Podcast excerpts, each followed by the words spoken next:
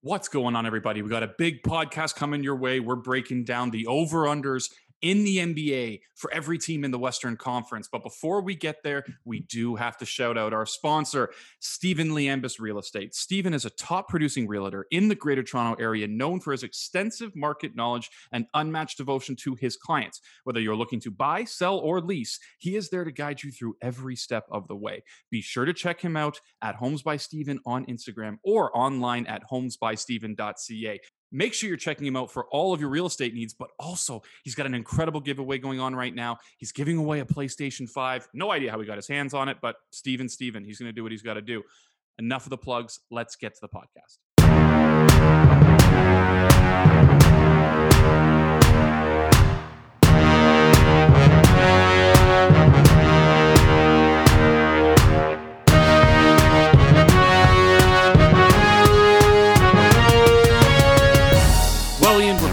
Again with another big podcast. And before we get to what we, what we are going to be talking about for the next hour or so, I got to do this.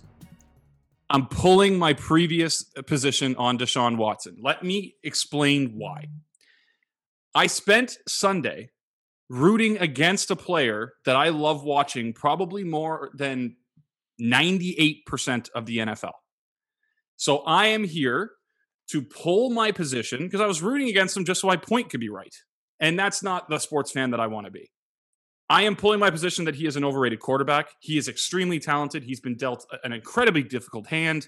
So I'm pulling that position. Deshaun, I'm sorry. Please win a playoff game, but I am sorry. Good? The curse is over, Ian. I can let this go now. Well, I think the one interesting part is that we saw exactly what personifies what goes on with Deshaun Watson is that he is incredible, he is remarkable, he is breathtaking. And then he puts his team in a position to beat the favorite in the Indianapolis Colts, and his center fumbles the football on a shitty snap. And if you want to know what it's like being someone who supports someone that good to watch it all get thrown away from that, then you understand what it's like to be a Deshaun Watson fan. Yeah, and it was like he did everything to win and then lost. And that's kind of and uh, again, really not to his fault. And that's kind You know, of been we his career. and it's funny. We talked about Keke Coo- Cootie or Cootie or QT, however you say it. QT. Yeah. and that dude had like 140 yards receiving. Like that guy was in was in Bill O'Brien's doghouse for years, and then like basically comes off the street 140 right in your face. It was I- the guy's unbelievable. it was awesome. And yes, he blew a big lead to uh to in the playoffs last year against Mhm. Patrick freaking Mahomes. Okay, like and that's it. I think that what my point should have been was that I think that Mahomes is in a tier on his own right now. I don't think that anyone is in that tier. I think that you would agree with that as well. But I do I think, think the closest right now is Rodgers, yeah, yeah, I think that's fair. But I I just think I think Mahomes in his own. He's on his own. is in his He's own tier, and level. and I think you could you could argue tier one is Mahomes, tier two is Rodgers, and then Watson's in that third tier. You know, he he clearly is. Mm-hmm. He isn't. He is a top five NFL quarterback talent. So I don't want to root against him. I love watching him play football. So Yeah, we're he's so moving on from that. So let's get to a couple of quick topics here, Ian, because Mm-hmm. we're excited. We are doing over unders for NBA in the Western Conference. But before we get there, a few things happening in the National Basketball Association. and one of them is James Harden. We've hinted at it. We've talked to some people on this podcast about it. Um, Ian, why don't you fill everyone in on exactly what is going on around the James Harden saga as we sit here tonight on Tuesday night? Yeah, I mean, so for people who weren't following along, he had requested a trade for what feels like two months ago, but was probably three weeks ago, um, to go to Brooklyn. And he basically said like that was his only destination. And uh, and underneath all this, the Russell Westbrook James Harden thing was sort of festering. Westbrook wanted out because Harden and the organization lacked accountability. Um, and look, there's been stuff with Harden festering under the surface for years about how the organization, you know, did whatever he wanted. And now they are where they are. You know, we started with Dwight Howard. He needed Dwight Howard. Then it went, we need Chris Paul. Then it went, you know, we need Russell Westbrook. Now is we need John Wall. And, you know, and then so what happened now is that he wants out. So he's forcing his way. So he's partying up in Vegas. He's in Atlanta with Lil Baby for his birthday. making it rain, going to clubs, all that sort of stuff. And today we get word that he report he reported, but new head coach Stephen Silas does not know when or if or however long that's going to take for him to clear protocol. So it's still very much in the air. Does he does he want still want out? Is he willing to try out this new system? Because here's the thing, right? I mean, this is the first time we've seen from the Harden Rockets in five years, let's say, where the team isn't completely tailored around him and how he plays. You know, this is a team that they've tried to build that's a little more diversified. Christian Wood, um, Demarcus Cousins. I mean, they, they, are trying to make an actual basketball team, not you know Harden in the hard nets. So we'll see what happens. But it's it's been a complete disaster, and what it's done is it's forced us to ask really hard questions about where we are with player empowerment, it's forced us to ask really hard questions on if you're pro player, which I am, but does this give you the willies like it does for me? I mean, it feels like he's gone too far. I mean, it forces you to really think about it. I didn't like the fact that there was an NBA protocol in place that you had to be self quarantined from, I think, the 26th of November to the, the 2nd of December. Like that, if you're going to play basketball this year for your team, that's what you had to do. And then he's out doing all this. He is He's a human being. He has a shit ton of money. He technically can do whatever he wants, but he makes that money playing basketball.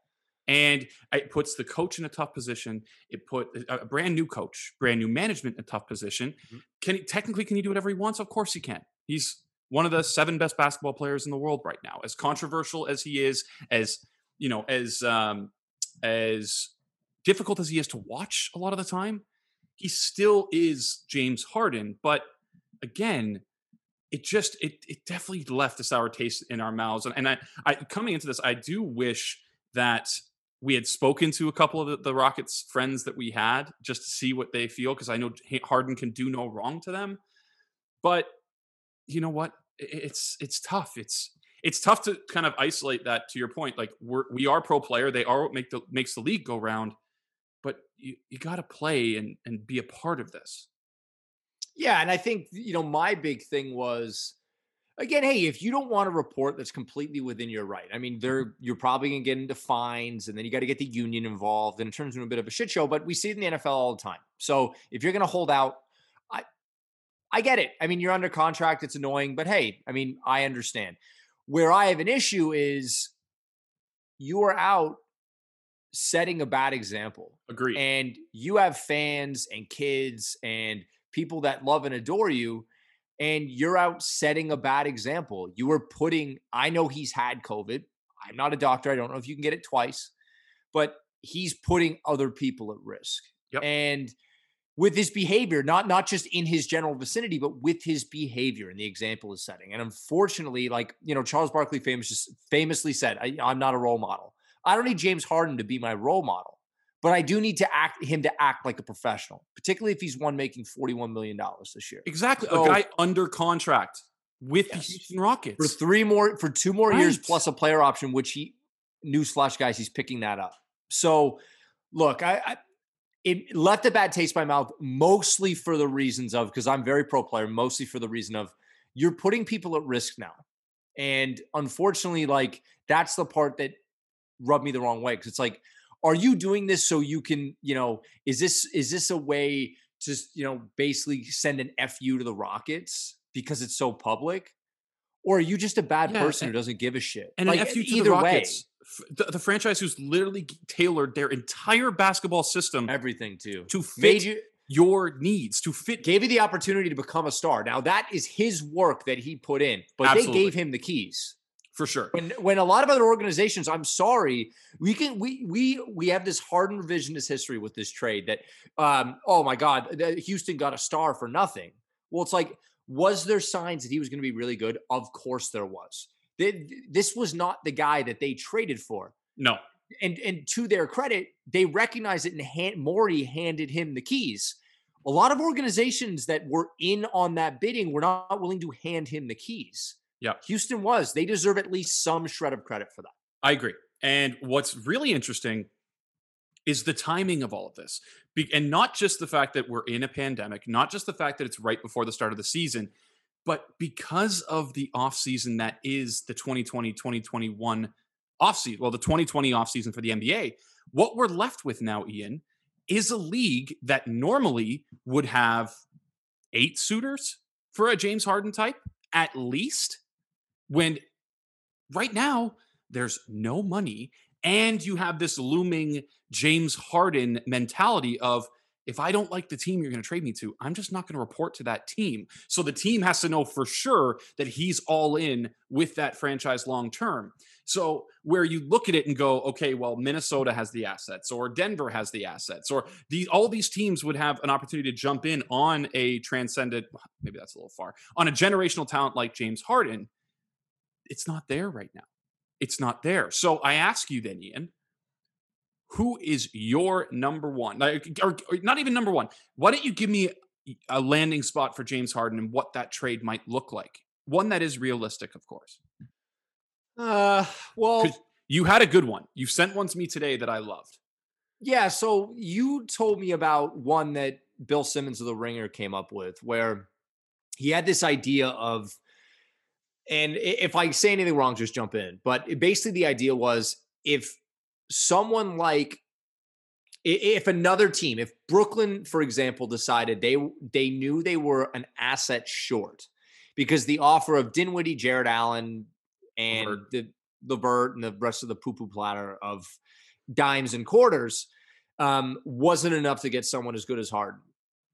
Could they overpay for a blue chip prospect, someone like Michael Porter Jr., bring him in and then flip him right to Houston in the Harden package. And I just never found that to be realistic because if Houston isn't going to take a bunch of dimes and quarters for their star, why would Denver give up their blue chipper, which is their key to get into any negotiation? Denver can get into any negotiation of any star because A, they have all their picks, and B, they have the guy that people are going to want, Michael Porter yeah. Jr. Why would they do that under rookie control? So it, that never made any sense to me. So I was thinking about it today, and you know, I was, you know, sort of batting around. Okay, I, I'm looking at because we're doing these over unders, and I'm thinking to myself, how can we, how can we be sure that Denver can survive the Jerami Grant issue? And one way that they survive is Michael Porter Jr. steps in and is ready to play 30, 35 minutes a night. Now, a guy with historically poor right.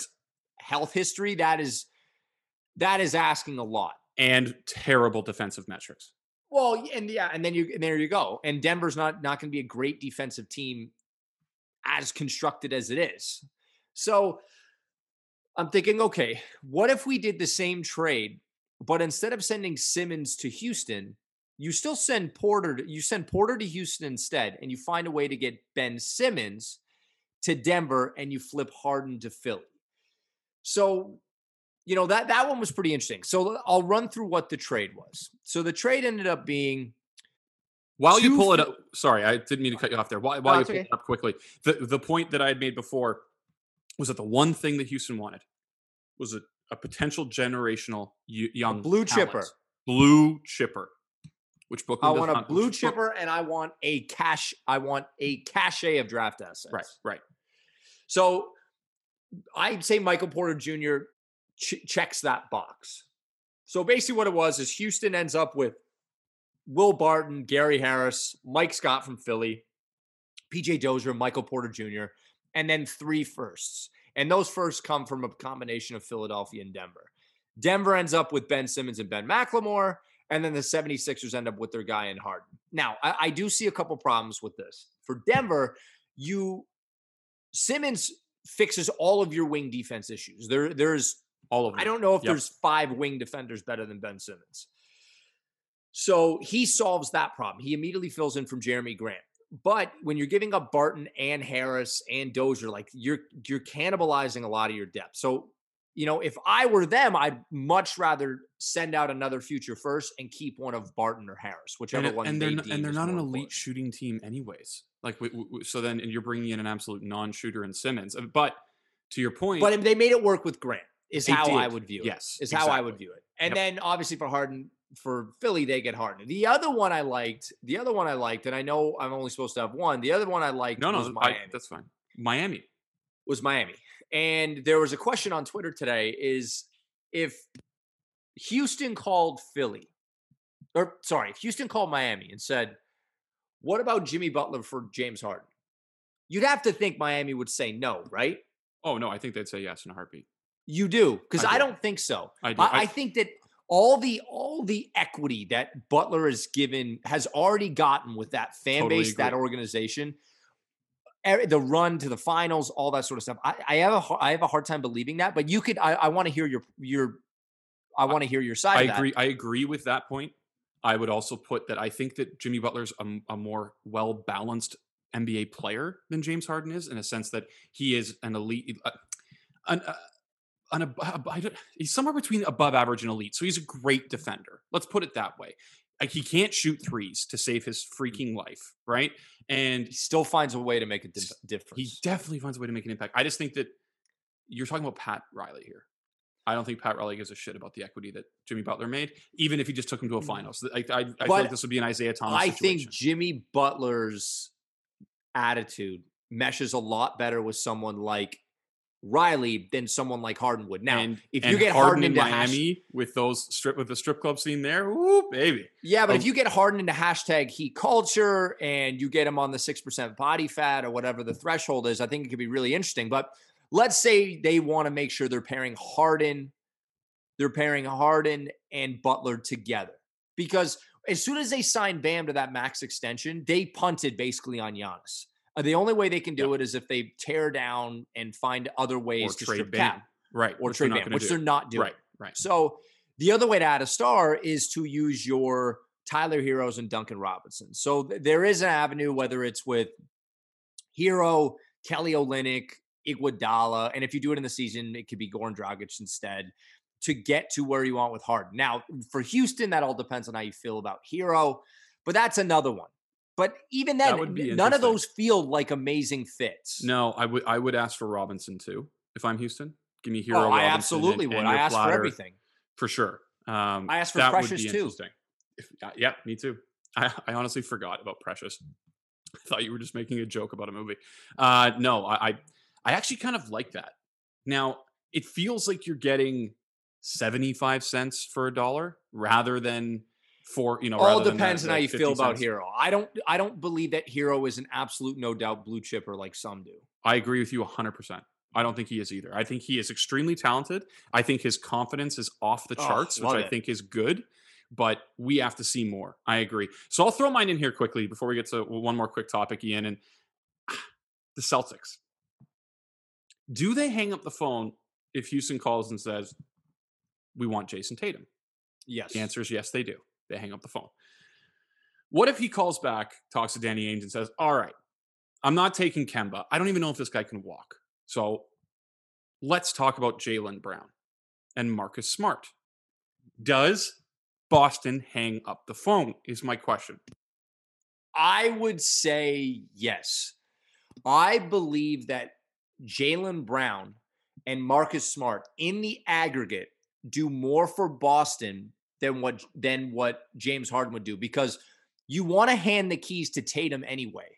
So all I'm doing if I bring in Harden, I'm taking the keys away from Tatum, which is not what I want to do. I want to surround Tatum with rangy wing defenders. I want to surround him with shooting. I want to surround him with rim protection. I want to do all that stuff. If I'm Boston, I'm hunting a big guy. I'm hunting a Gobert. That's that's what I'm hunting. I'm not hunting for another ball handling scorer. But, but and particularly if you go Kemba and Harden as your backcourt, oh my god! I mean, they're going to get roasted. Maybe, maybe. Uh, And that's where I'd say then give me PJ Tucker back as well. Now I'll give you the picks. I'll give you the picks.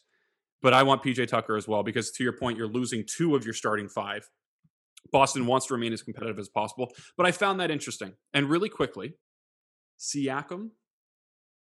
No, don't even put that in the universe. I want no part of that. Look, like I, I went through this. I had a whole rant on Twitter yesterday, and if you guys want to see it, e, at Ian Stansfield twenty six, go for it. Ian Stan 26, isn't it? No, I changed it. Did I'm, you? I'm, Oh, okay. I'm professional now. You're a professional. Yeah, you're a podcaster. And- yeah. Look, like I just don't see a market. It's not there. The market is Brooklyn and Philly. That's because it. they're not they're not taking that Brooklyn deal. To your point, it's, it's no, shit. and they shouldn't. No, They of course you they have should. three. You have three Well- years left in your contract. If when the contract in three years, your player options for forty-eight or forty-nine million, whatever it is. If you want to turn that down, all the power to you. Well, I'm going to leave that in your hands. That ain't happening. so this is what I'm doing. You're I'm- under control. I'm not trading you for Caris Levert. I mean, give me a break. perfect segue. It's exactly what, I, what my my position is on it as well. You're under contract. If you don't want to play, that's fine. Don't No play. problem.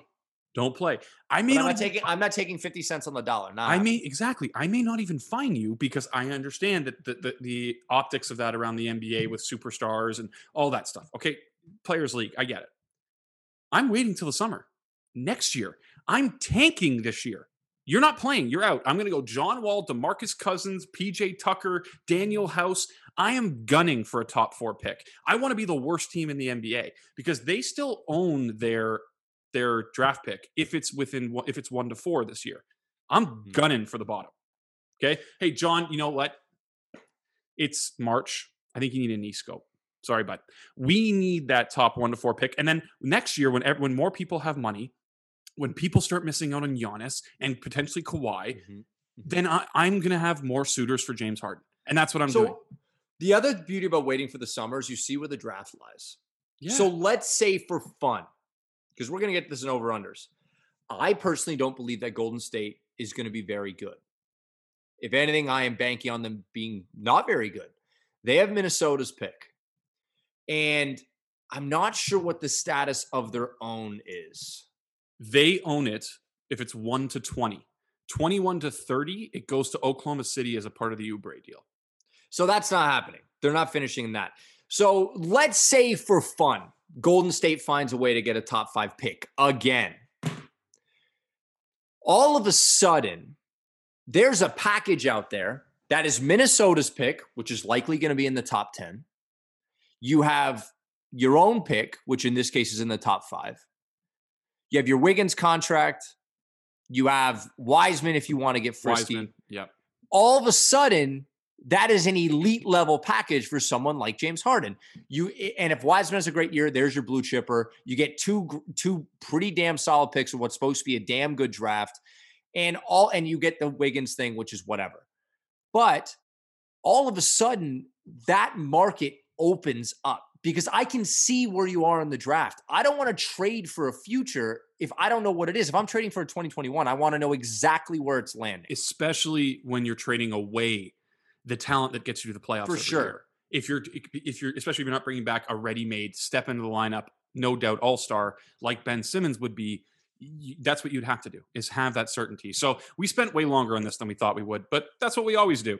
Ian, really quick, there was that deal that we mentioned last week on the podcast. Russell Westbrook to Washington for John Wall and a heavily protected 2023 first round pick. Ian, quickly, give me your thoughts on that deal, and then we'll get into the over-unders. Okay, so initially I absolutely hated it for Washington. I couldn't I'm watching Russell Westbrook go through Kevin Durant. Guy who had to get out of there.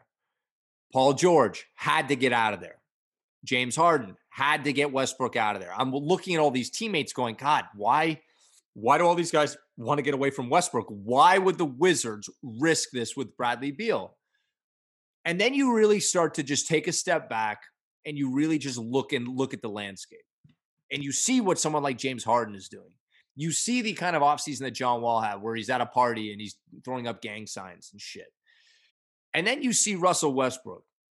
And at his first practice with the Wizards, he's two hours early to practice because he wants to set an example. You see pictures of him with their first round draft pick, Deni, chatting about God knows what Deni Avdija, my Right. guy. but he's already chopping it up with the young guys. And you you you trade a guy who has given you no value in almost 3 years for a guy that is so imperfect but is going to give it everything he has at all times. And for someone like Brad Beal who's competitive as all hell is going to respond to that. And I think now I don't love giving up the first, but whatever. It's likely going to be some. se- It's, likely going to be protected. Yeah. crazy protected.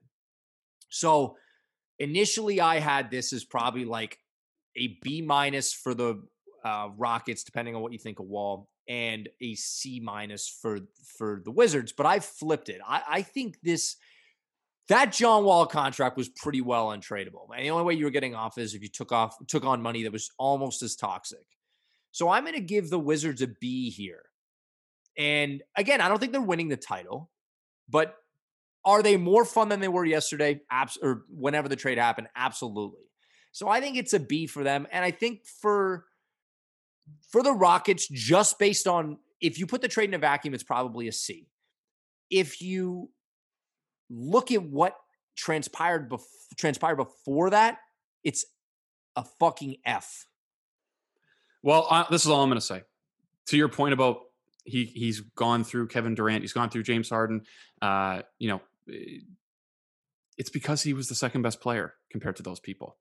And Russell Westbrook will never, has never thought that he is the second best at anything. He thinks that he is the best player when he steps on the court every single time on his own team or against any opponent. So, will the Wizards be more competitive this year? I believe so. Because yeah, I like him. Because if John Wall returned to even what he was before, at best, that's Russell Westbrook. It's not like John Wall was a, a, a, lights out shooter in his own right, or or you know less athletic or more athletic than Russell Westbrook, or a, a better passer. It, at no point in John Wall's career has he ever been better than Russell Westbrook. At no point. No. And now, is, is he potentially a better fit in certain situations? Yeah, probably. Uh, you know, personalities and uh, wanting to, to be second fiddle to Bradley Beal. That was something that he was extremely open to. I worry about Russell in that sense because he's already proven he doesn't want to be second fiddle to anybody. No one. And but does he win games? Yes. Will what he have to title? Lose? To your point, no. And what do what you have to lose? lose? You gave up nothing, and he's going to be beloved in that city absolutely beloved. So let's push on here. Let's get let's get to the entree. Western Conference over unders. Uh, you already mentioned them. Let's start here. Golden State Warriors over under is 36 and a half. Now it's a 72 game season, so that would be a 42 win pace in an 82 game season. The over is minus 160, the under is plus 120. For what it's worth, I just want to say I do like Golden State's offseason. I like the Oubre trade. I would have liked it even if Clay hadn't gotten hurt. I like Kelly Oubre. I think he gives you something and he gives you a little bit of juice on the wings that you haven't necessarily had.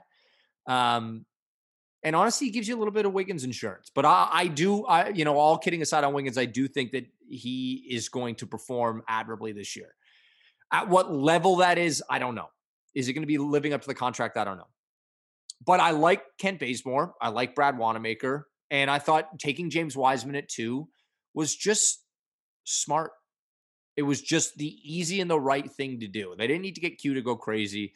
So I, I, I do like the off season. But with that said, what the over under here is what, 36 and a half?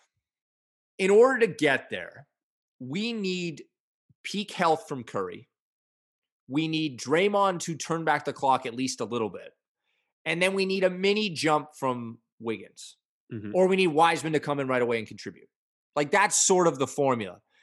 And in playing in the West, I'm just not sure. Curry's missed an average of 22 games per season, the two seasons before the last one, which is obviously lost all the injury. I have so much respect for Curry, Kerr, Draymond, Bob Myers, that ownership group, Clay. Like, I how can you not love that team? I, I just don't see how they get it done. Now, if they start like eight and five, could they dangle that Minnesota pick and go get an upgrade? They absolutely could. They absolutely could. But it's basically Curry, Draymond, and some role players. And, and I just don't know that the Warriors have the shot creation, the shot creation, the creativity to get looks when Curry's not on the floor to survive. I got the under. I have zero. By the way, sorry. The the 36 and a half is the equivalent to what? 42 wins? This is not a, above 500 team. No chance. So, I have zero concerns about their offense. I agree with you. They don't have a backup point guard. So when Curry sits, it's going to be a lot of, of Wiggins time. But I also have faith that if anyone is going to maximize Andrew Wiggins' potential, it's Steve Kerr. It's that organization. It's that uh, that culture that they have built. And I think that he's going to thrive there. I, I truly believe that Andrew Wiggins is going to be the best version of himself in Golden State after having an off season to really ingratiate himself into that culture. I like the Oubre pickup. And they need Wiggins to be better than Harrison Barnes 2.0, which isn't a high bar. Clay going out hurts. Oh, and it, it's it's just devastating. I have a lot of questions about their defense. Like, can James Wiseman step into the NBA and be a defensive center? I don't know. I doubt it. History says that it doesn't work very well. Steph is an average to below average defender in his own right. Wiggins has every freaking tool in the book to be an above average defender. I still remember watching him in his rookie season. Speaking of James Harden, absolutely lock him down. But he it hasn't translated. Oubre, again, questionable defender. I had the over here. I had the over. I'm a believer in Wiggins. I'm a believer in in Steph can carry a team to 500. And oh, the, that I believe. I, I believe Steph Curry. I believe Steph Curry is one of the five best players I've ever watched. He's generational, but that that does rely the injury. the injury playing. thing scares the shit out of me. It does. But you know what? I think that he's going to look to cement his place in eternity, and by taking this team to the playoffs, he will do that. So and, and look, if he if he gets his team to a six seed or above, just hand him the MVP. But I, uh, we, we do talk about Curry. The X factor is Draymond what state is he in? I, because I can tell you, I played NBA 2K the other day, and I was the Raptors GM. Then I got fired. it's hard, so I got fired. So I ended up with the, being the Pistons, and I was able to get Draymond for peanuts, and then his rating after year one went way down. So, is that what we're going to see? Because that's what 2K is predicting. Are we seeing 2K Draymond? Uh, I'm taking the over. Even though, honestly, the value on the under at plus 120, I may actually take that because plus 120 is great value for this team. Speaking of the opposite of great value, the Minnesota Timberwolves, 28 and a half, 32 win pace for an 82 game regular season. The over is minus 150, the under is plus 115. Ian, who is Minnesota's closing five? Is it Rubio, Russell, Beasley, Culver, and Towns? Forgot about it, does does Edwards get in there? Who is their closing five? Because I don't think they have a power forward. Like Hernangomez is fine. Jake Layman is not. Rondé is not closing a game for you.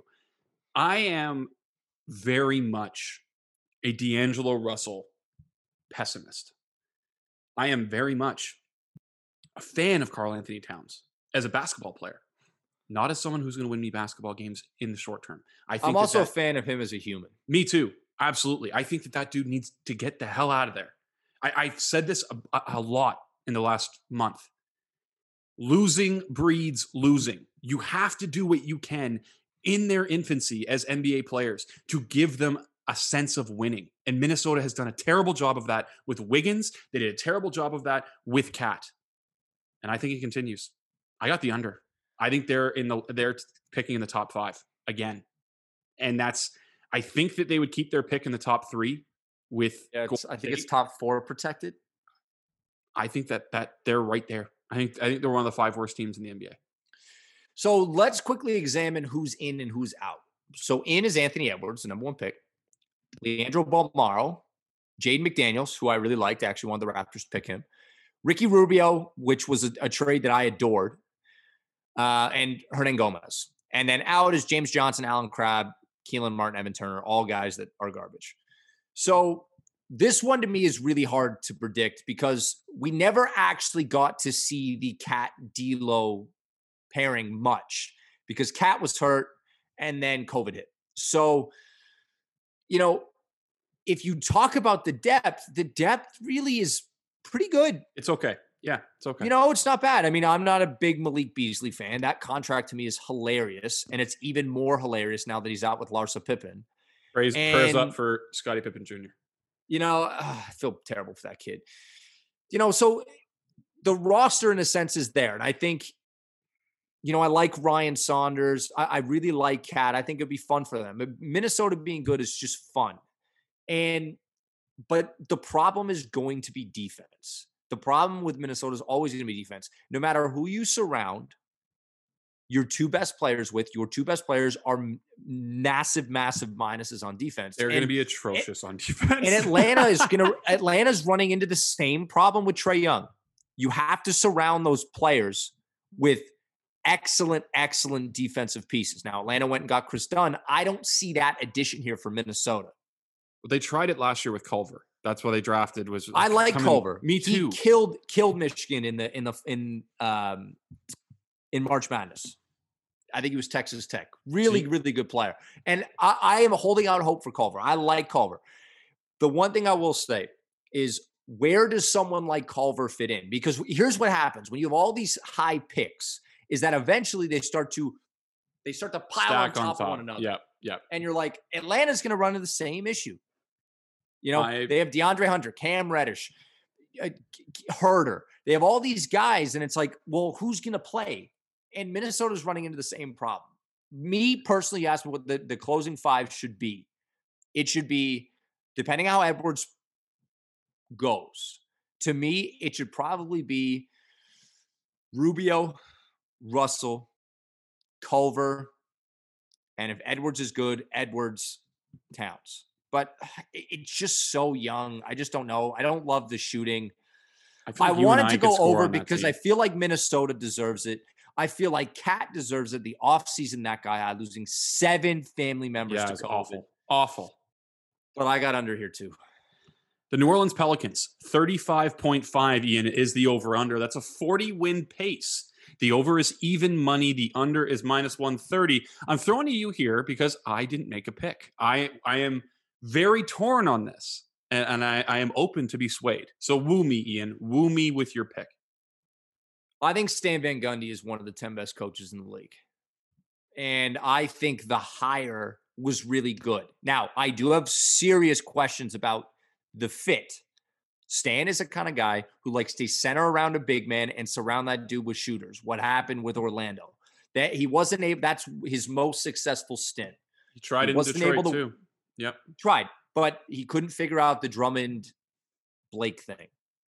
So I don't see that here. I don't for the life of me understand, and this is I'm weird with him. I don't understand why they let E'Twaun Moore go. 39% three point bomber signed you. at the minimum in Phoenix. As soon as it happened, I'm like, what it. are they doing? I like E'Twaun Moore. Now he may not want to they, play there. Could be that. And they're they're overloaded at guard. But between Lonzo, Kira Lewis, and Eric Bledsoe, I don't know, man. There's not a lot of shooting there. I, I, I love Steven Adams. Like I like these players in a vacuum. Okay. I don't understand Steven Adams next to Zion. You know, I, I just don't. I love that Steven Adams is going to bully people and grab rebounds and set mean screens, do all that stuff. But why? Why? I could just get Aron Baynes to do that. Why do I need to trade for Steven Adams and then sign him to kind of an outlandish extension? So I'm not, I just don't, I'm not following what the goal is. What's the point? They obviously want to play fast, but Stan doesn't always play fast. So I, I, I just don't, I don't know how I love the fit. And now look, with, with that said, Jrue Holiday is awesome, but Eric Bledsoe in the regular season can really hold his own. Eric Bledsoe is a good enough regular season point guard. And I think, you know, everyone loves to shit on him for the playoffs, and rightfully so. Pels fans, do not trick yourself in May. But during the regular season, he's going to be just fine. Again, I just don't love the fit. Now, if Zion plays 70 games, it's the over. But are we are we banking on Zion playing 70 games? I don't like it. I think if they're not sure, they're going to be careful with their cornerstone under. So, my points, which you eloquently have already described. They sent out Holiday, they brought in Bledsoe. But one thing Bledsoe does really well is defend the basketball, which is what they yes. lost with Holiday, and play well in the regular season, which is what this question is about. The lineup is clunky, like brick central. Okay. Lonzo, Bledsoe, Ingram, Zion, Adams. There's one shooter there. One. Like Bledsoe Buddy can, Hield, Buddy Hield would be a really, really good ad. On the bench, they got JJ, Josh Hart. Can can Kira Lewis shoot? We don't know. Like I love Alexander Walker, but he's not a dead eye shooter. That guy's that guy's an athlete. You know, they're going to be elite in transition if Stan lets them run. And a lot of times that's enough in the regular season. If you're an elite transition team that's deep, you can win a lot of NBA games. And not to shit on the Raptors, but they've proven that that they can win. They showed that you can win a lot of, of regular season games playing great transition basketball. It's in the playoffs when it becomes a real half court game that those types of things really start to show your warts. And I I like this team for the regular season. I hate them for the playoffs unless they can make a move and they have the pieces to do that. So we could be talking about this team as like it doesn't make sense, it doesn't fit, which I agree with. And then in 6 weeks they have they've traded some of these problems for things that make a lot more sense. By the way, I would have loved if they kept George Hill. I think George Hill on this team makes. I'd rather way, have George Hill than Steven sense. Adams. Yeah, I'd rather have him. I'd rather have him playing than Lonzo. I get why you're playing Lonzo because he's young, he's long, he can play defense, and you need to invest in that centerpiece that or one of the centerpieces of the AD deal. But so here's the argument for the over. The argument for the over is Brandon Ingram has really blossomed. Zion's lost all this weight. He's finally in shape. We're going to see the the double, the dual threat game record that we saw in college and and yep. yep. And you know, some points with the Pelicans last year, he's in shape. He's not going to be missing games. This is what we're going to get. We're going to get, you know, some of our young guys like Alexander Walker and Jaxson Hayes. Those guys are going to get better. I, I get it. You know, we got two All Stars. What else do you want from us? That's going to be the argument. So the only way that I see all of that coming through is if all those things happen and or they start like 8 and 5 and all of a sudden Griff starts working the phones and says, "Hey, what about Lonzo and a couple of picks for shooter X?" So, I don't know, is it you know, well, it's, oh too, it's too be, much for it's too be, much for They would, they would be an amazing Bradley Beal destination. Oh my God. Oh yeah, for sure. But For sure. I, we, you know, that's a trade machine thing that we should be looking at is what type of shooter could we be getting for them? You know, and and that's that's going to be the thing that they're going to be looking out for for sure. And if if Griff makes a move and they're eight and five and they get a shooter like a Buddy Hield, I like it. I'm taking the over.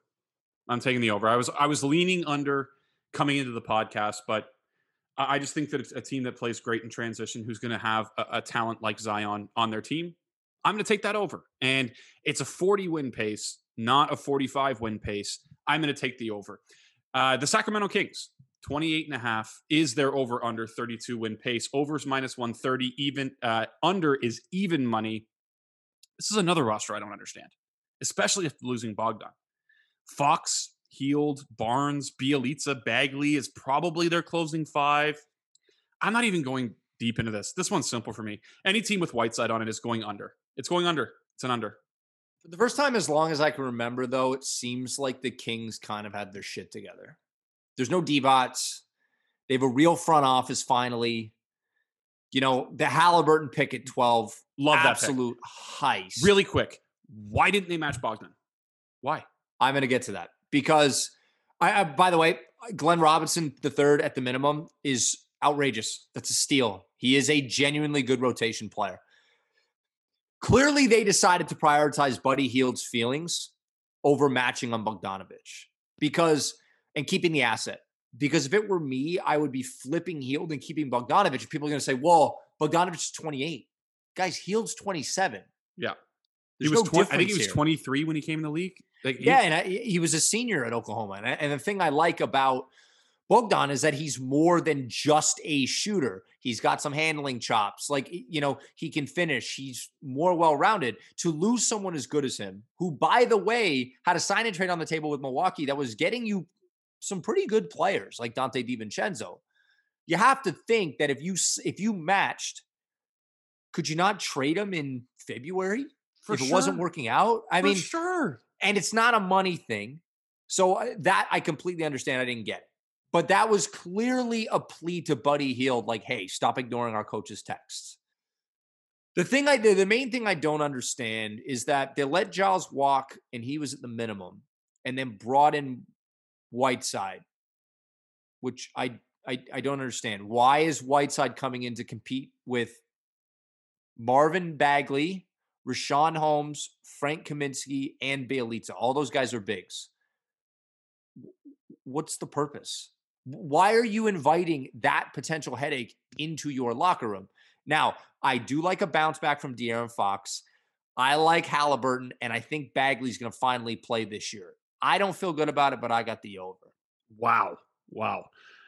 Well, that's shocking, and I may shock you here. San Antonio Spurs over under is 29 and a half. That's a 34 win pace. Can you remember a Gregg Popovich team whose over under was was 34 wins? Over is minus 125. The under is minus 105. Ian, go ahead, buddy.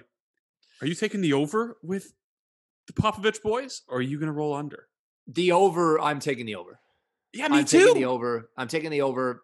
So they didn't lose anybody. They lost Bryn Forbes and Marco Belinelli. And I like that they lost Bryn Forbes because it means that they can finally play Derrick White the 35 minutes Yes. he's supposed to Full play. full pause, really quick.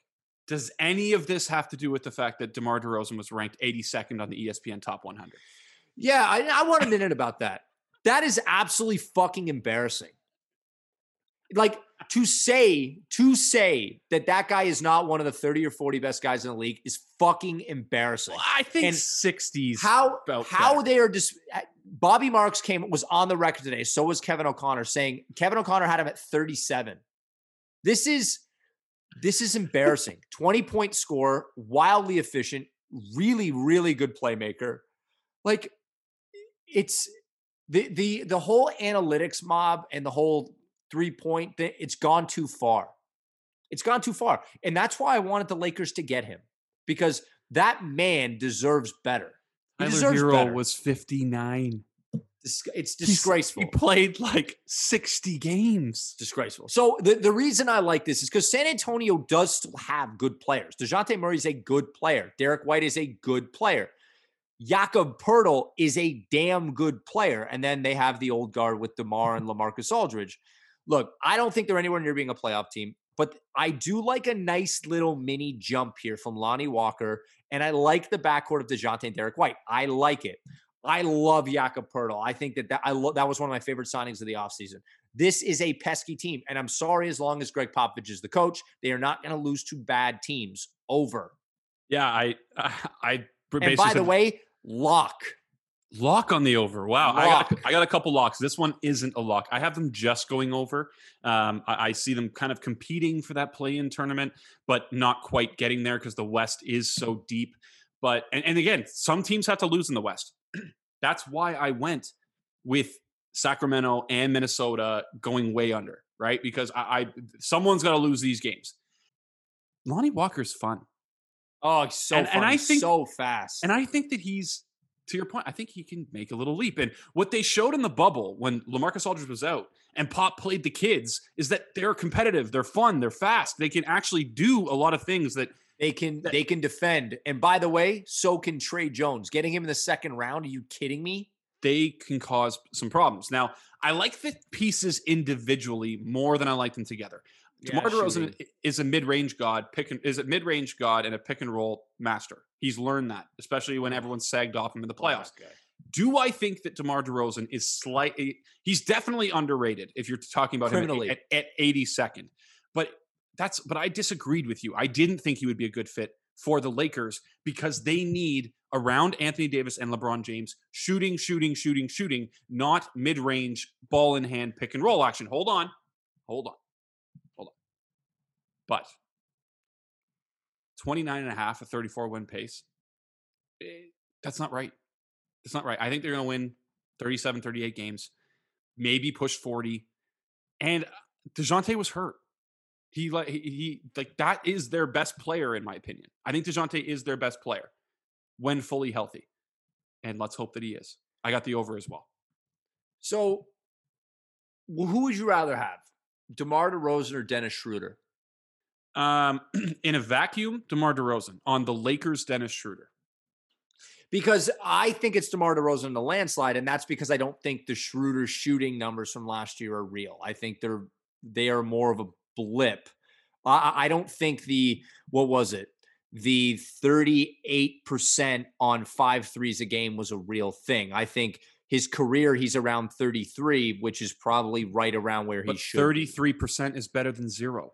Which is what DeMar is. DeMar does not shoot threes at all. No, no, I know he doesn't. Right. But so that, again, they're point. not bringing in Schroeder. They're not bringing in Schroeder to shoot the basketball. They're bringing in Schroeder to do all all bunch of other things. Now, Yes, in a vacuum, LeBron yeah. Schroeder probably fits better, but Demar Demar should be a guy that is going to be an asset for some team at some point, and whoever gets him is going to be very happy because it's going to be at a discount because whatever has happened to him, this this is it's criminal. I would have liked him in like a place like Washington or a place like Atlanta, where their their star is an elite three point shooter. Um, that that's where I kind of see him being a better fit because Memphis. in Toronto. Well, if Ja can can consistently hit his threes, you know what, Ian? Let's skip to Memphis. So Memphis Grizzlies have a 31 and a half over under. The pace that that pace is 36 wins. Over is minus 110. The under is minus 120. I really like this team. I do.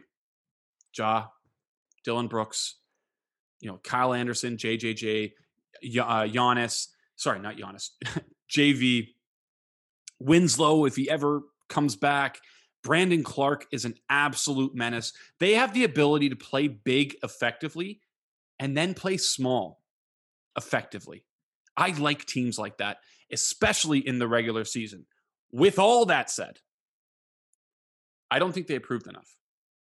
And They I absolutely did not improve enough. and I think that they left a lot on the table where they had a lot of momentum last year. They were going to be the eight seed if this was a reg, like an, a real regular season. And it's like they punted. It's like they said, ah, well, we're Memphis. No one wants to come here anyways. We're going to give up all these players, you know, at the deadline and hope to swing it at Winslow when you have we have a really good thing going and then take going in the offseason and do fucking nothing.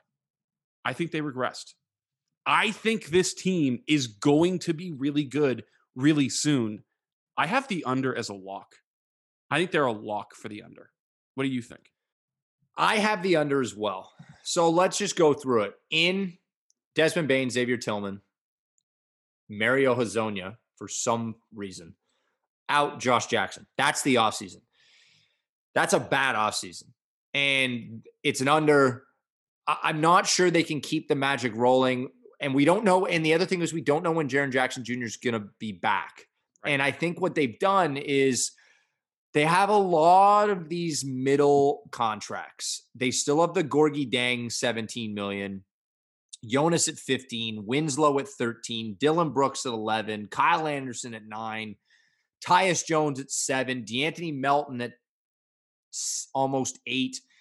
You know, like th- they're sort of filled with a lot of these middling contracts that they can't really do much with. Like this is a team that would have been perfect for Bogdan Bogdanovich. Like Yep. absolutely perfect Good point. you know, and they just couldn't get there unless it was sign and trade. And you know, it's because they've sort of saddled themselves with a bunch of these weird middling contracts, and that's what you get. You get a middling team. Now, that's all fine while John and Jaren are on their rookie deals, but they're not gonna be on their rookie deals forever. So I got the under here also. I just think that too many other teams in the West got better, and they didn't.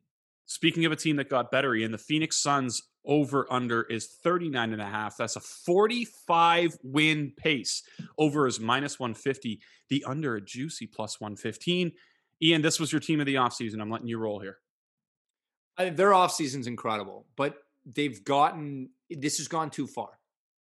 This is not uh, 45 wins in the West, uh, and that's the pace, is really hard. Thank you.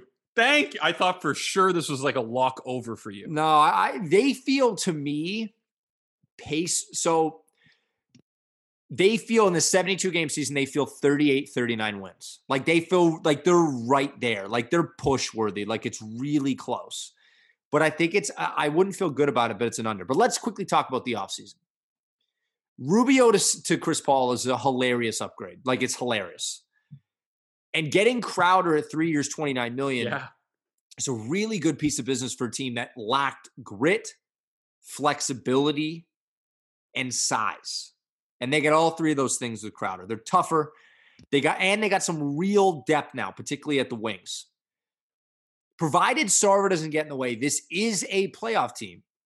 I like, I do see a lot of the hype. I don't mind it, but this could take some time. Add in the fact that it's a shortened season. Chris Paul, I think, turns 37 during the season it just makes me nervous. I the plus with 115 is juicy. That's why I kind of lean that way. So I'm going to disagree with you on one thing. I don't like their depth. I like. I, I think that they are not a deep team. I really like their starting five. Their starting five of Chris Paul, Devin Booker, Mikal Bridges, Jae Crowder, and DeAndre Ayton, who's probably their starting five and also their closing lineup, uh, depending on where Dario Saric slides into this uh, into this mix. I, I, like Dario; he's fine. Cameron Johnson proved a lot of people wrong last yeah, year. I that like dude that dude. flat out shoot and do more than that. But they're not deep. You need to be deep. Well, hang on, hang on, hang on. You're talking Abdel Nader. No, no, no, no, no. I'm not. No, no, I'm not talking to any of those guys.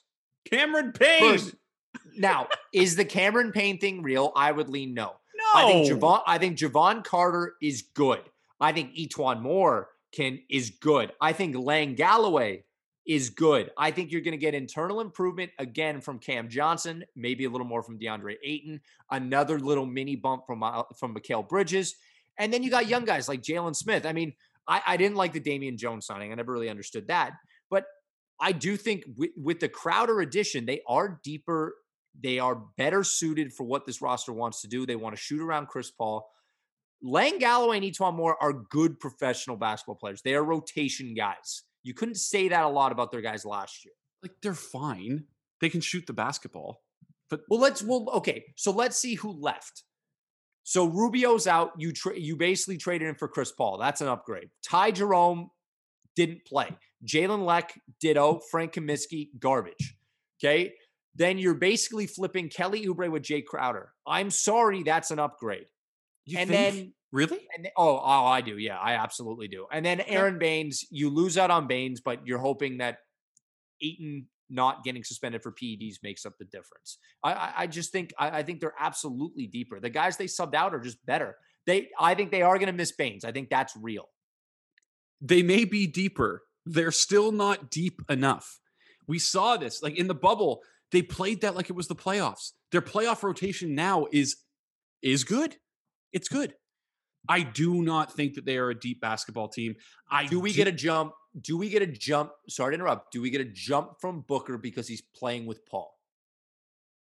Do we get a jump with Ayton because he's playing with Paul? I think you get a jump from Ayton. I think you do. I don't know about because Booker. can Booker? So let's say Booker now is what top fifteen guy. Yeah, twenty. Yeah, and yeah. he's on the All NBA fringe, so he's yep. top fifteen, yep. top twenty. Yep. So can he get into all NBA no doubter range? Possible. It's possible. It's possible. I don't love that Chris Paul traditionally because I'm talking myself into the over now. I, I, don't. I don't think that they're that they're deep enough for the for a regular season run of 45 wins in a culture that is used to losing, like Minnesota. They have to break. I like Monty so Williams. many habits. I, I'm I'm taking the under. I agree with you. It's close. But so I, I like this team as a playoff team. Yeah, I do too. I don't Jae Crowder's like as a regular. Yeah, I don't like them as a regular season team.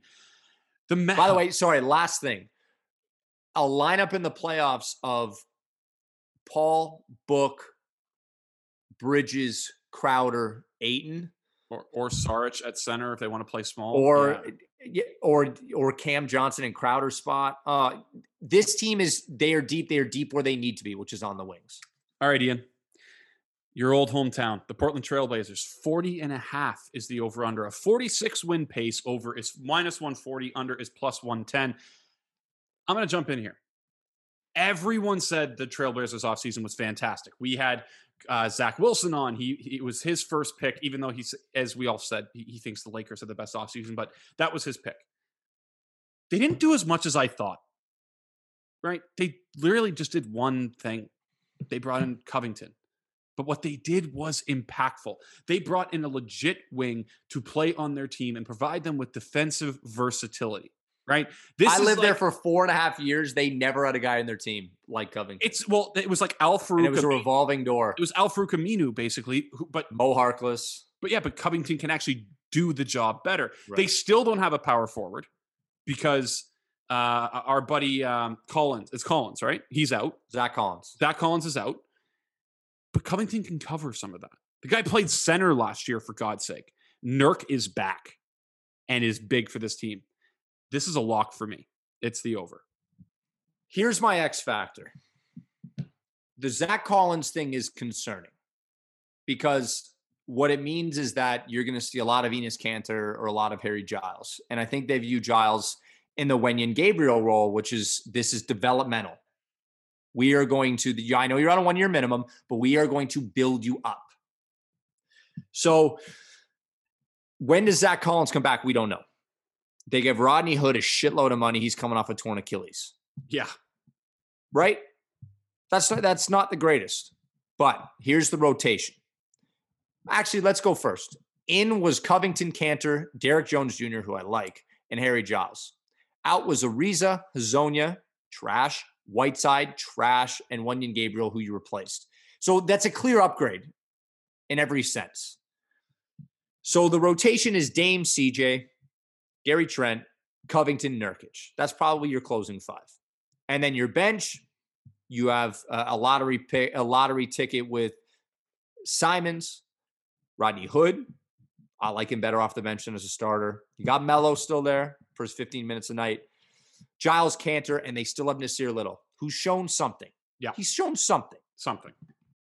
The projection should go up just based off the fact that Hezonja is no longer in the rotation. And I mean that honestly. He is the worst player in the NBA. I'm telling you, I so I to all our listeners, if you haven't figured out, I used to live in Portland. I lived in Portland for four and a half years. And I went to the game last year when Toronto came to town. And they decided, Terry Stotts said, you know what, Hezonja, I want you to check Pascal. He's like, I got it. I'm not kidding you. Pascal did the same Hakeem dream shake to him three straight trips down. Stotts called him to the bench, sat him down, never played the rest of the game. The fact that Hezonja was in that rotation as regularly as he was is so bad. You get to avoid that now. It's between Covington and Derrick Jones, that is your 48 minutes on the wing and some Melo, but he's a four now. But you have your wings sorted. That is a huge, huge boost for them. Part of the reason that went so wrong last year was because of injury luck and lack of depth. Covington solves that. And if the Gary Trent Jr. thing was real or semi real, you have another one, a little undersized, but you have another one. All of a sudden, it's coming together a little bit for Portland. 46 wins, the 46 win pace is a lot. It is. It's a lot. But, and the under is juicy at 110. But if Dame is healthy, it's 40 wins. I like the over. Perfect. All right, Ian. The Dallas Mavericks. 42 and a half is the over under. 48 win pace. Over is minus 145. The under is plus 110. I have a feeling you have some opinions on this. So why don't you jump in? They had a clear goal get bigger, get meaner, get switchier on the wings, and rich between. So in was Josh Green, Tyrell Terry, Tyler Bey, Josh Richardson, James Johnson, Wes Iwundu. Between Iwundu, Johnson, and Richardson, you get much needed grit and defense because as fun as that team was last year, when they were playing the Clippers, and although they gave the Clippers a run, you just felt like, who's going to check any of these guys? You know what I mean? And I, look, Richardson and James Johnson aren't, you know, Scottie Pippen, but they give you some size. They give you something. The Curry loss is tough. Curry is, I've talked about this. Curry is an epically great shooter, like an epic shooter. But they somehow got Tyrell Terry in the second round. So he's not going to be as good of a shooter as I don't Curry, want to talk. I don't want to talk. Consider that. that replaced. I think a lot of this is going to rest on the health of KP. Can Doncic make one more little jump? I think he can. Over. I really like what they did this offseason.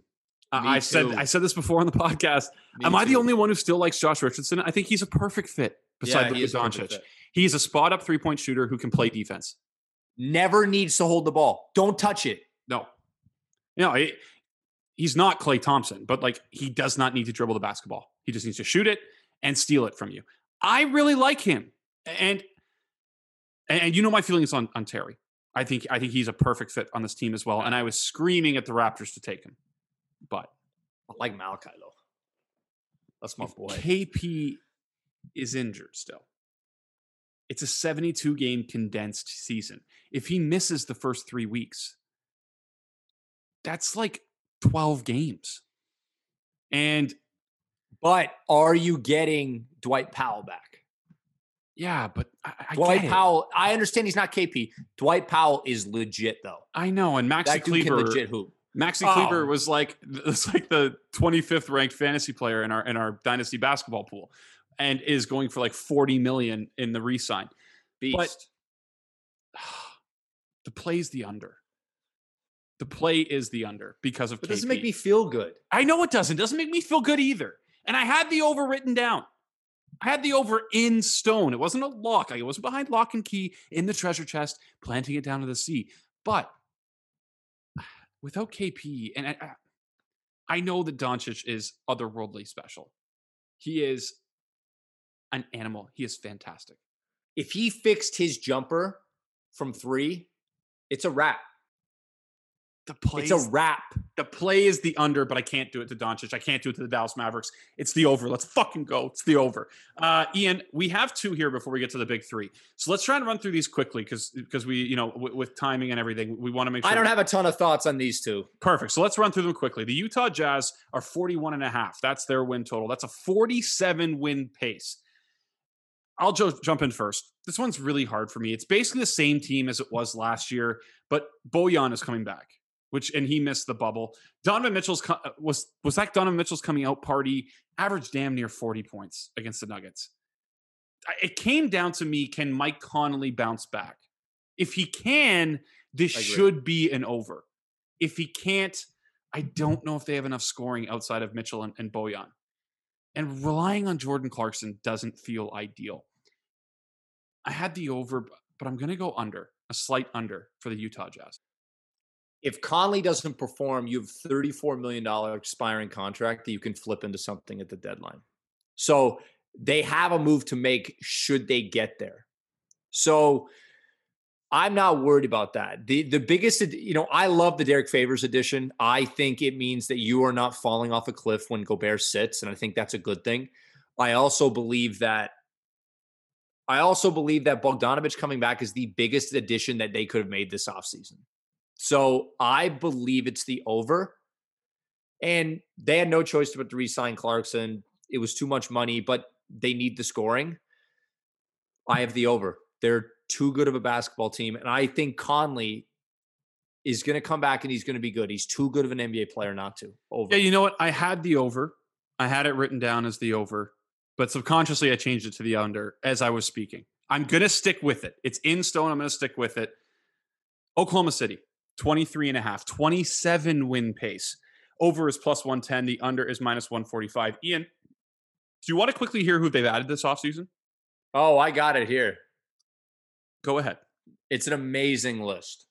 Amazing.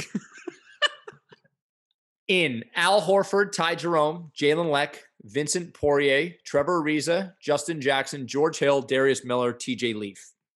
Out, Chris Paul, Dennis Schroeder, Terrence Ferguson, Abdel Nader, Steven Adams, Danilo Gallinari, Nerlens Noel, and Andre Roberson.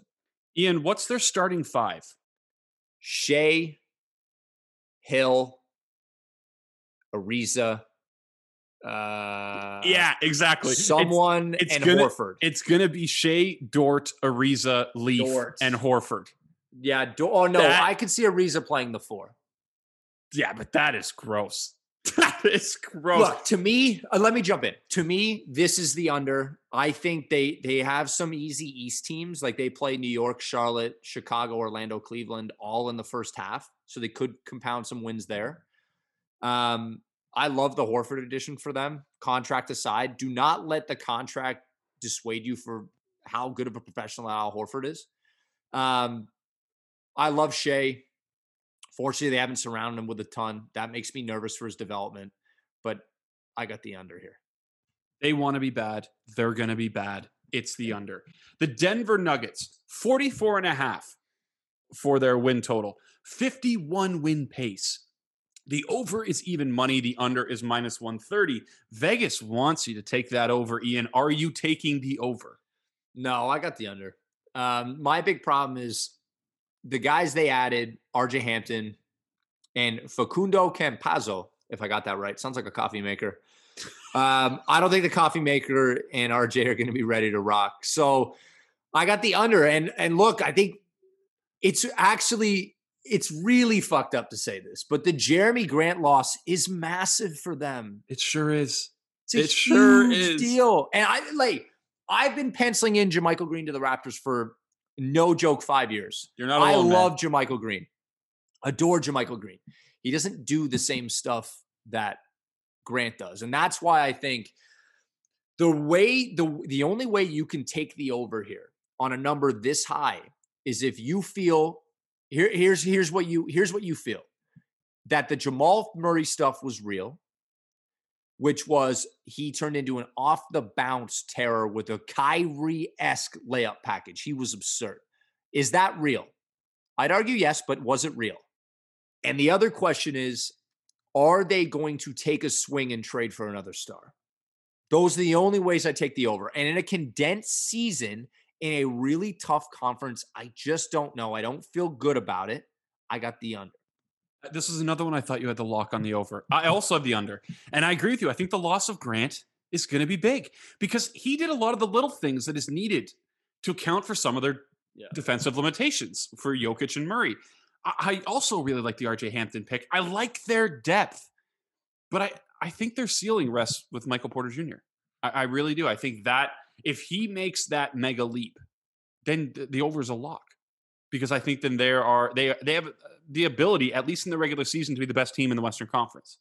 If Denver called you right now and offered you Michael Porter Jr. for OG Anunoby, would you do it? Probably, and I'd feel Because Anunoby, for the record, is the perfect fit for Denver. I know. I'm no, also seriously.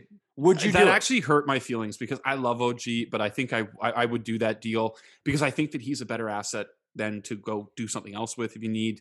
Um, but OG is I, I wouldn't. perfect. I I know you wouldn't. I I, I, could, fuck it. I can't either. Get this guy out of here. Keep leave me my OG. Um, guy. we're losing enough of, of our championship team. Can we keep OG, please? Uh, the starting five of Murray, Harris, Michael Porter Jr., Millsap, Jokic. I like that. I think they need another center. I, I know you don't like Plumlee, but he at least brought an element of what Jokic is to that second unit. Like right now, Millsap is their backup center. Don't love that. Um, I think more things have to go right for them for this to go over. I love the Monte Morris signing, by the way. Oh yeah, for sure. Yeah, I Love and- that. Better. He's better than Torrey Craig. Uh, I like Monte Morris a lot. I, I just think that more things have to go right for them, for them to get to 50, a 51 pace or, or 45 wins. And what's more realistic is it coming slightly under. Uh, One thing we didn't mention with Oklahoma City those veterans, back to them. the George Hill, Trevor Ariza group, those guys are going to be traded. 100%. And if I'm Denver, a reason George Hill makes a lot of sense for me. Just want to throw that out there. I would be. Reason George Hill. George Hill is a shooter behind Murray. They can play together. That makes a lot of sense for I'd, me. I'd rather. I'm mon- calling Oklahoma City saying, hey, what is it going to take? I'd be monitoring Phoenix personally. If I can jump in and get Jae Crowder, if they're if they're under uh, underperforming, I'd rather have his fit on this team, especially because he can play the four. I'd rather his fit on this team than uh, than Trevor Ariza. But I I understand where you're coming from. I think having one more shooter, uh, someone as good as George Hill, I've I like the, talked Jo- myself the George that. Hill thing. I, I like absolutely, Yeah, but I like that. I, I don't I don't love the Ariza thing. So the Clippers, the Los Angeles Clippers, who are now going after Norman Powell and OG Anunoby and Kyle Lowry and everybody. 46 and a half, 53 win pace. Over under is apologies. Over is minus 120. The under is minus 110. Come on, Ian. You have the floor. Talk to me about Raptors West. This is uh, Bucks West. This is just a non-starter. This is under. You know, like the the amount of scrutiny that this team has been under. And by the way, if you don't subscribe to the Athletic and follow the work that those guys are doing about the Clippers, I feel sorry for you. Those the guys covering the Clippers are doing an amazing job.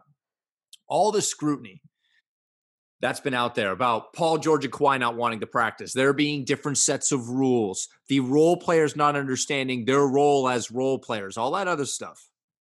I just don't see how that goes away. Like, yes, Ty Lue did it in Cleveland. I get it. You brought in the you brought in Serge Ibaka, who's supposed to calm all that down. I get that. Those are two things that are going to be positives. There's no Ty doubt. Had LeBron James in Cleveland. Let's just remember. Well, yeah. Remind everyone. Let's just remind. Well, yeah, everyone. and and look, are we gonna? Pre- this is the same roster. Are we gonna pretend that mo- because you swapped out Montrez for Serge Ibaka that this is gonna make this all better? I- I'm just not sure this change was enough change. I think that if they wanted to really shake it up, Paul George needed to go. And by the way, it should have been Paul George for for James Harden, and they should have called it into the league already. And Houston, look, Houston says no to that. they probably do. I'm just not sure it was enough. Now, maybe Paul George decides he's got to man up and practice more. Does that sound like him based on his interviews? Does he sound like one who's going to be accountable? I would argue no. But let's say for fun, Ty Lue's able to work some magic. And hey, Paul George is practicing again. Do you think Kawhi gives a fuck about your feelings? He's resting in San Diego and waiting for the playoffs. This is under. And by the way, lock. Lock on the under. So last year they played to a 49 win pace in a 72 game season. I think one thing is overlooked with the Ibaka deal is that they really didn't have a lot of shooting last year, especially when Kawhi went cold. Now Ibaka can shoot the basketball. Every Raptor fan knows that I- any number I'm that's associated with Serge Ibaka's shooting is not. real. I know because he can also shoot you out of games. Because, like we've said multiple times on this podcast, if he hits three early, you're most likely losing the game in the fourth quarter. But I like the Ibaka pairing with Zubac way better than I liked Harrell. It gives them a lot more diversity. I hate what's going on with that culture. It is disgusting. It's just, and you can't fix that overnight. I'm really torn on this one. I love Serge Ibaka. He's not solving that problem. I I'm really- sorry. I really don't like their guards though. Pat Bev, Reggie Jackson, Reggie Lou Will, Luke Kennard. And what the fuck was that Marcus Morris contract? That was awful. Oh, Ian. By the way, eh, Serge is coming off the bench. Oh, yeah, I, I would assume so. I think he'll be the closer, but he's coming off the bench. I'm still taking the over because I, I think I think they'll put more stock into the regular season than the Lakers will, and I think that that's important. And I really don't feel good about it, but I, I'm taking the over. Uh, speaking of those pesky Lakers, our last one, Ian, the NBA champions, the Los Angeles Lakers, have an over under of 47 and a half wins. That is a 54 win pace. The over is minus 125. The under is minus 105. Go ahead. Because I don't have a pick. So I want to be swayed. Woo me, me, the again. La- Woo me again. To me, the Lakers are the most improved team in the NBA outside of probably the Suns and the Hawks. But the Harrell, the Harrell edition, the Gasol edition, the Schroeder edition, Wes Matthews, a, them convincing AD to somehow sign the five-year max. With and no then- player option after the second year. Unbelievable. Like everyone that was shitting on Rob Pelinka, please walk your words back. Keep that same energy now. You lose Danny Green, but you replace it with Matthews, JaVale Rondo, Avery Bradley, Dwight Howard, J.R. Smith, Dion Waiters. And you replace them with the guys I just mentioned. I mean, that's just a home run of an offseason. Look, they're on a short layoff. Yes. LeBron is going to potentially be getting rest. I like the under here. Yeah. It is worth saying this is the team. I, I, I this is a team that is the no doubt favorite to repeat as champions. I love their offseason. I agree with you 100%. But this is not a LeBron doesn't give one shit about the regular season. This is the under. That's why I picked the Clippers to go over. Because I love their offseason, the Lakers. I love it. You look up and down their roster. There are just no holes. I like their versatility. They can play big. Their closing five is as good, is better than anyone's. LeBron, Schroeder, KCP. You pick one: Kuzma, Caruso, Wes Matthews, and then Anthony Davis. If they're playing against Denver, you got Marcus All closing games. And my question to you, again, I have written down here leaning under. But my question to you is going to be with the quick turnaround, is this the year that LeBron really rests up to ramp but sorry, really ramps up his rest for the playoffs? And I think that it is. But I will say this, even though I'm picking the under, even if the Clippers win the West in the regular season, Makes no difference. zero in the playoffs. You think at Staples Center You don't think that's a home game for the Lakers every single time? Forget well, it. yeah, especially since by the time the, the Western Conference final possible. rolls around, it could be there's fans. a chance that there's fans there. Yeah. Oh, I, buddy, I agree with you 100%. It's the under here, but they are the best team in the NBA. And I think that's a good place for us to end. Any final thoughts before we sign off? We're gonna have to do this for the Eastern Conference. It's gonna hurt my feelings more because it's gonna mean I got to talk about the Raptors and my love for the Philadelphia 76ers offseason and all that other stuff. But this was fun. This was good. Let's uh give us your thoughts on our picks here. Let's see how we did. Absolutely. And, and we're going to put out a nice graphic uh, indicating who, who, what we Mm-hmm. have. And we will have a friend, a new friend of the show coming Yes, on sir. next week to discuss the over unders in the Eastern Conference. Look for us later this week with our week 14 picks as there's an NFL football game going on right now where Dez Bryant tested positive for COVID 19 on the field, hugging Dallas Cowboys players, and they still let the game go on. So, NFL undefeated. Ian, sign us off, buddy. Thanks again to everyone for listening. Uh, please stay safe out there. Good luck with the remainder of your holiday shopping. And as always, wear your mask.